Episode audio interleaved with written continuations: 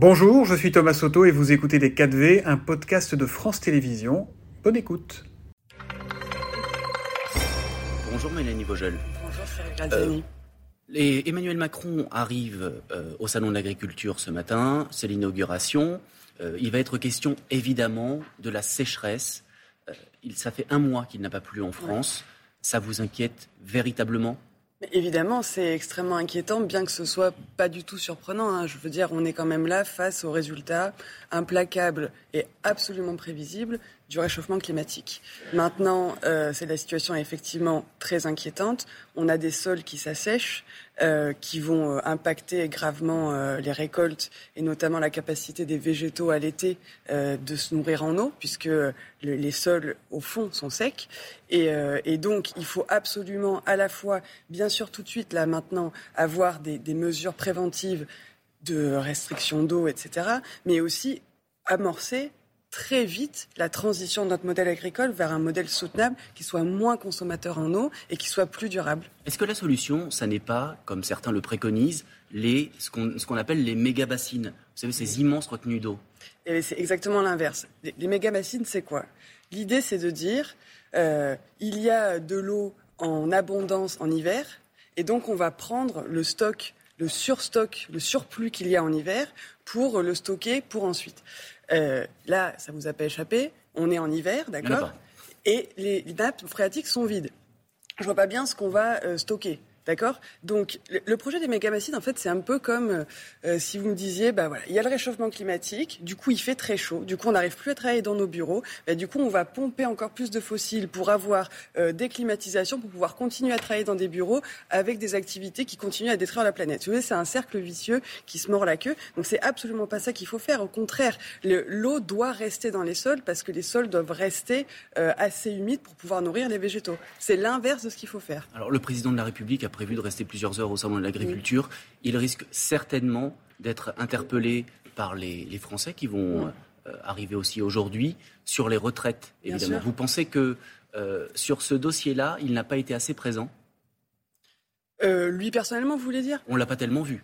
Bah oui, mais enfin, moi, ce qui m'intéresse, c'est pas euh, Emmanuel Macron personnellement, est-ce qu'il a été assez présent ou pas. Moi, c'est son qui... projet de loi, hein. c'est, c'est lui c'est qui, son veut, qui veut cette retraite à soixante-quatre ans. Oui, je sais, et c'est euh, l'histoire quand même, cette affaire, euh, d'une véritable arnaque. Parce qu'on a eu quand même pendant des mois, y compris lui-même, hein, pendant, je relisais il y a pas longtemps sa profession de foi du deuxième tour.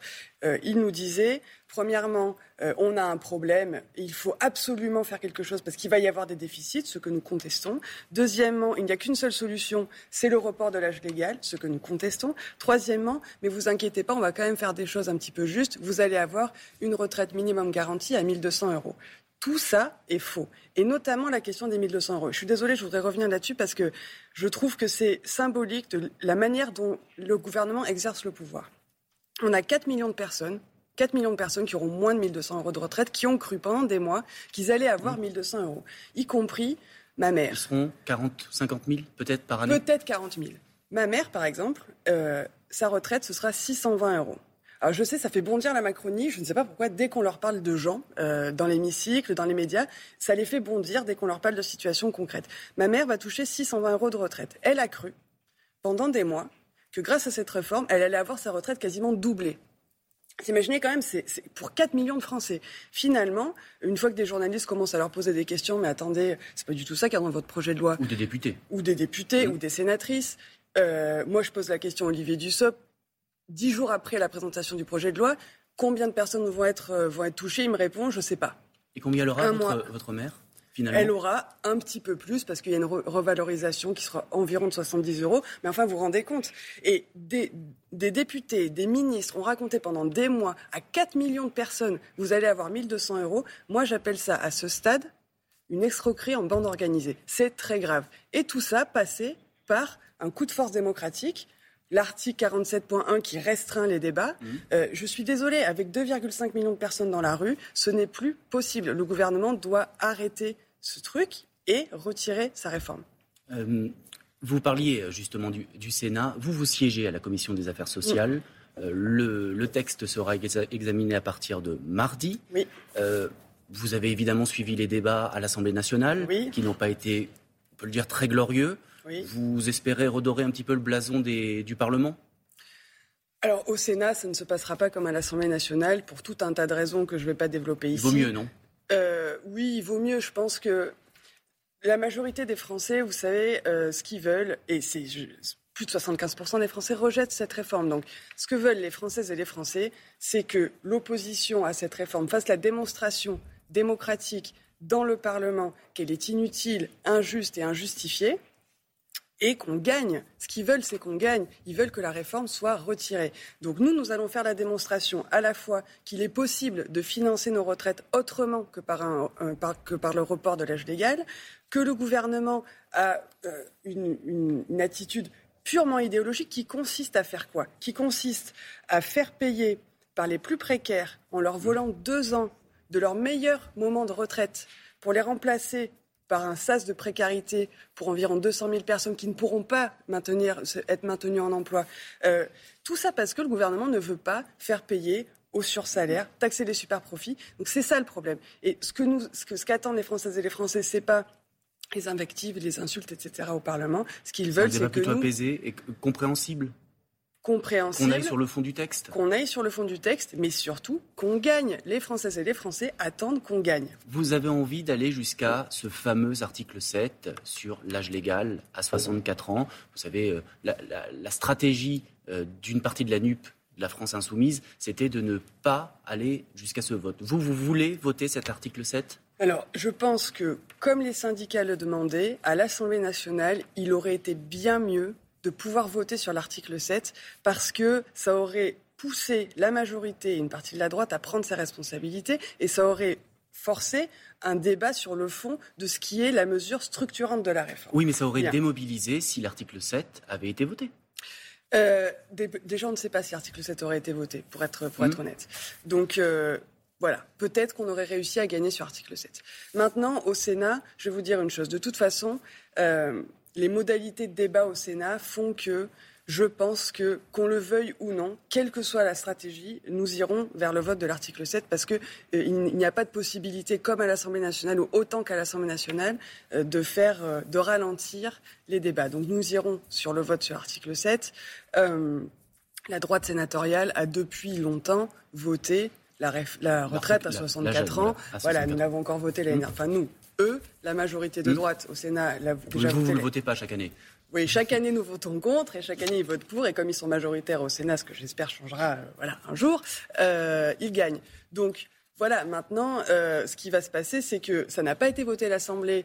Ce sera probablement, nous verrons, euh, voté au Sénat. Et là, Emmanuel Macron devra choisir. Est-ce qu'il choisit les millions de Français... la quatre-vingt-treize pour cent des actifs qui sont contre, ou bien euh, cent cinquante sénateurs et sénatrices de droite au Sénat. Les, les sénateurs, vous parliez, vous parliez de la droite parlementaire, ouais. veut mettre l'accent sur la politique de natalité. Ça signifie quoi pour vous, cet accent-là ? Est-ce que, justement, une politique de natalité, quand on parle de retraite, est-ce que ça n'est pas un peu...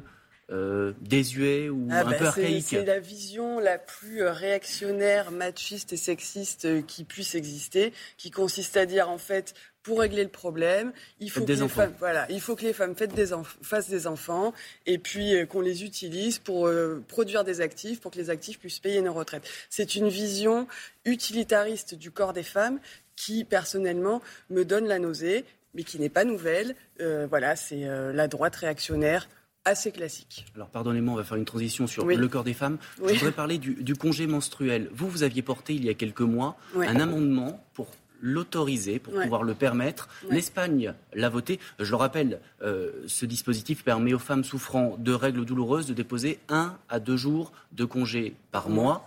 Euh, L'Espagne l'a voté. Est-ce que la France est prête ? Je ne sais pas si la France est prête, mais en tout cas, nous allons continuer à porter ça euh, au Sénat. Je sais qu'à l'Assemblée nationale, les écologistes veulent aussi déposer un, une proposition de loi. Euh, le congé menstruel, ça a plusieurs avantages. La première chose, c'est que dans les faits, ben, quand on a ces règles, il peut se passer que euh, des douleurs sont importantes, on se sent mal, et cetera. Et donc, le fait de travailler ou de rester à son poste de travail, surtout pour des femmes qui sont euh, dans des métiers pénibles, qui doivent rester en station assise toute la journée, parfois ce n'est, ce n'est pas possible, qui n'ont pas accès à des toilettes, à des sanitaires euh, proches de leur lieu de travail. Pour toutes ces femmes-là, c'est euh, vraiment difficile de travailler pendant leurs règles et c'est complètement ignoré par la société qui considère que on doit pouvoir travailler comme les hommes et donc on fait comme si les règles n'existaient pas. Donc ça, c'est une première chose. Ça, ça va permettre d'améliorer les conditions de travail de beaucoup de femmes. Mais aussi, la deuxième, la deuxième chose, c'est que ça, ça peut permettre de mettre la question des règles, euh, de briser un tabou en fait. Parce qu'aujourd'hui, les femmes qui nous disent... Euh, moi, j'avais aussi proposé de mettre en place ceci au Parlement européen quand j'y travaillais, et j'avais fait une petite enquête euh, parmi les, les personnes qui travaillaient avec moi, et certaines femmes disaient... Euh, Moi, je ne sais pas si j'oserais le prendre parce que ça veut dire que tout le monde va savoir que j'ai mes règles. Comme si c'était euh, voilà, un tabou. Et donc, en fait, le fait de, de mettre en place cette mesure, ça permet aussi de parler des règles, d'en faire un sujet normal. La moitié de la population est concernée. Voilà, deal with it. Merci beaucoup, Mélanie Vogel. C'était Les quatre V, un podcast de France Télévisions. S'il vous a plu, n'hésitez surtout pas à vous abonner. Vous pouvez également retrouver tous les replays en vidéo sur France point T V.